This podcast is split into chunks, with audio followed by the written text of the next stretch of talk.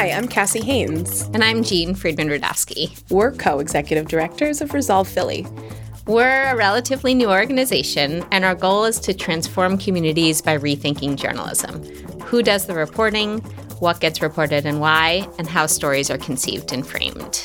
As we think about the future of journalism, our hope is that newsrooms will be more collaborative, rooted in equity, and driven by community voices and solutions.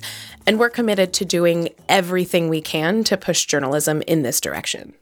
So, we wanted to create this podcast series as a way to tell you about Resolve Philly who we are, what's important to us, how that shapes our work, and where we're headed.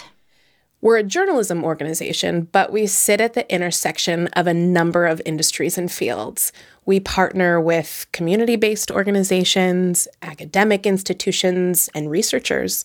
Some of our partners include legacy newsrooms as well as digital first outlets, and ALAANA Media, which I'll define. That's Arab, Latinx, African, Asian, and Native American media organizations. You might be familiar with our work already, the Reentry Project and Broken Philly, but even if you know some of our programs, how we operate as an organization and what we're striving for is probably not clear. We really value transparency. And over these next five episodes, we hope to make our work more understandable. And we also want this to be beneficial to others in the field. People look to us for guidance as leaders in the local journalism space, and so hopefully this is useful to you. We're learning along the way too, building the plane as we fly it. On each of the next five episodes, we're going to dig deeper into one of our priorities, which include collaborative solutions journalism, sustainability, practicing allyship, transforming how communities engage with news and information, and building a community of leaders.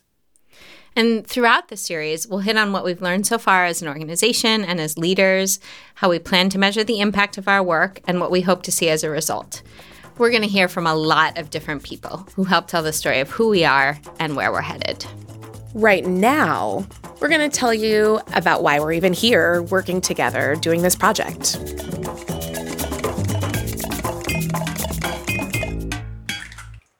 So, people ask us all the time, how did you two meet? How did this get started? And the fact is, we met because of our kids. So our kids are best friends. They're tiny besties. And um, my wife and I moved back to Philadelphia after moving away from Philadelphia for a few years in 2017. And our daughter started at the same preschool with Jean's son. And we didn't know anybody in the neighborhood and um, went to her son's birthday party. And that's, I think that's the first time that we really, um, we really spoke. Yep, that was it. And so after that, we started becoming friends. Um, and soon, I would say a few months later, Cassie got a job with the city. Yeah, I started as the Deputy Executive Director of the Office of Community Empowerment and Opportunity, which is the city's anti poverty agency. And um, actually, on my it was my first week of work when the reentry blueprint happened, which was the culminating event of the initial project that led to Resolve Philly. Um, and so I was I was in this new position, and Jean was um, this big superstar journalist doing all of this awesome stuff, and I wanted to learn more about how, in my capacity working for the city, we could collaborate. And the way we truly started working together was as the Reentry Project was ending up. The Reentry Project was our first big collaborative solutions journalism initiative, 13 newsroom partners focusing on the challenges and solutions to prisoner reentry in Philly. That concluded, and we were taking this collaborative solutions oriented model into its second year. And the newsroom partners got together to decide on the topic that we were going to focus on next. And after a day long meeting of thinking about, and after having gotten input from voices all over the city about what we should be focusing our work on, we landed on poverty and economic mobility as our next topics. And one of the first things I did was to call up Cassie and say, I'm going to be the editor about a reporting project on poverty. What do I need to know? And I told her everything she needed to know. Just kidding. I did not. um, but but around the same time, I had been following um, really closely a group of researchers that had been convened by the Gates Foundation as part of the U.S. Partnership on Mobility from Poverty. It was a two year project that Gates funded, and it was 24 poverty experts from around the country, all working to answer the question what would it take to dramatically increase mobility from poverty? So, this big, you know, noble, open ended question that these, you know, poverty experts were studying. And they came up with a three part definition of economic mobility and a five part strategy for addressing it. And I really, you know, they, they wrote a bunch of white papers that were super interesting, but I really gravitated to this definition that they used, which encompassed not only financial success, but also agency and autonomy and power and value in the community and all of these things that I felt like were missing from municipal poverty mitigation strategies. Like we don't talk about solutions that increase agency and power and value in the community in the same way that we talk about solutions that increase financial success. And so I was really struck by this idea of all of these newsrooms coming together and really, you know, kind of lifting up these solutions, community based solutions. Um, I started learning more about solutions journalism in general and, you know, the idea of first person narrative. And I put experts in quotes because there was nobody with lived experience of economic hardship. That's me making an assumption, but I can almost guarantee that none of those 24 individuals as a part of the partnership were currently experiencing economic hardship or immobility. And so this idea that this work would be an opportunity for folks who who are experiencing the challenge to be recognized as parts of the solution, I think was was something that really drew me to you know, I was I was super excited about how we could work together, um, and I also wanted to leave my job. so I was ready. I was I was ready. yeah, Cassie was pretty ready to leave her job. sort of an understatement. So we over the the first few months of Broken Philly, we would talk, we would find ourselves at the same conferences and speaking events and ended up having this kind of like recurring conversation about, you know, the power of journalism in terms of transforming communities, in terms of encouraging economic mobility in communities that are experiencing serious financial hardship. And I was also at a point where I am a journalist. I have a community organizing background, and those are the two skill sets that I hold. And suddenly I found myself not just the editor of a project, but also the ED of a new organization. She's and, being really modest. Those are two of many, many, many skill sets that you have. Still, the professional skill sets. Um, and I I wasn't, I knew I could not do it alone. There was no way that I was going to be able to both kind of manage the editorial day to day of this project and also create this new organization, Resolve Philly, which I didn't even really know what direction it should head in. And so as Cassie and I started talking and getting to know each other, I realized her incredibly extensive background. She is a lawyer. She has an MPH. She has been an executive director. She's fundraised millions of dollars.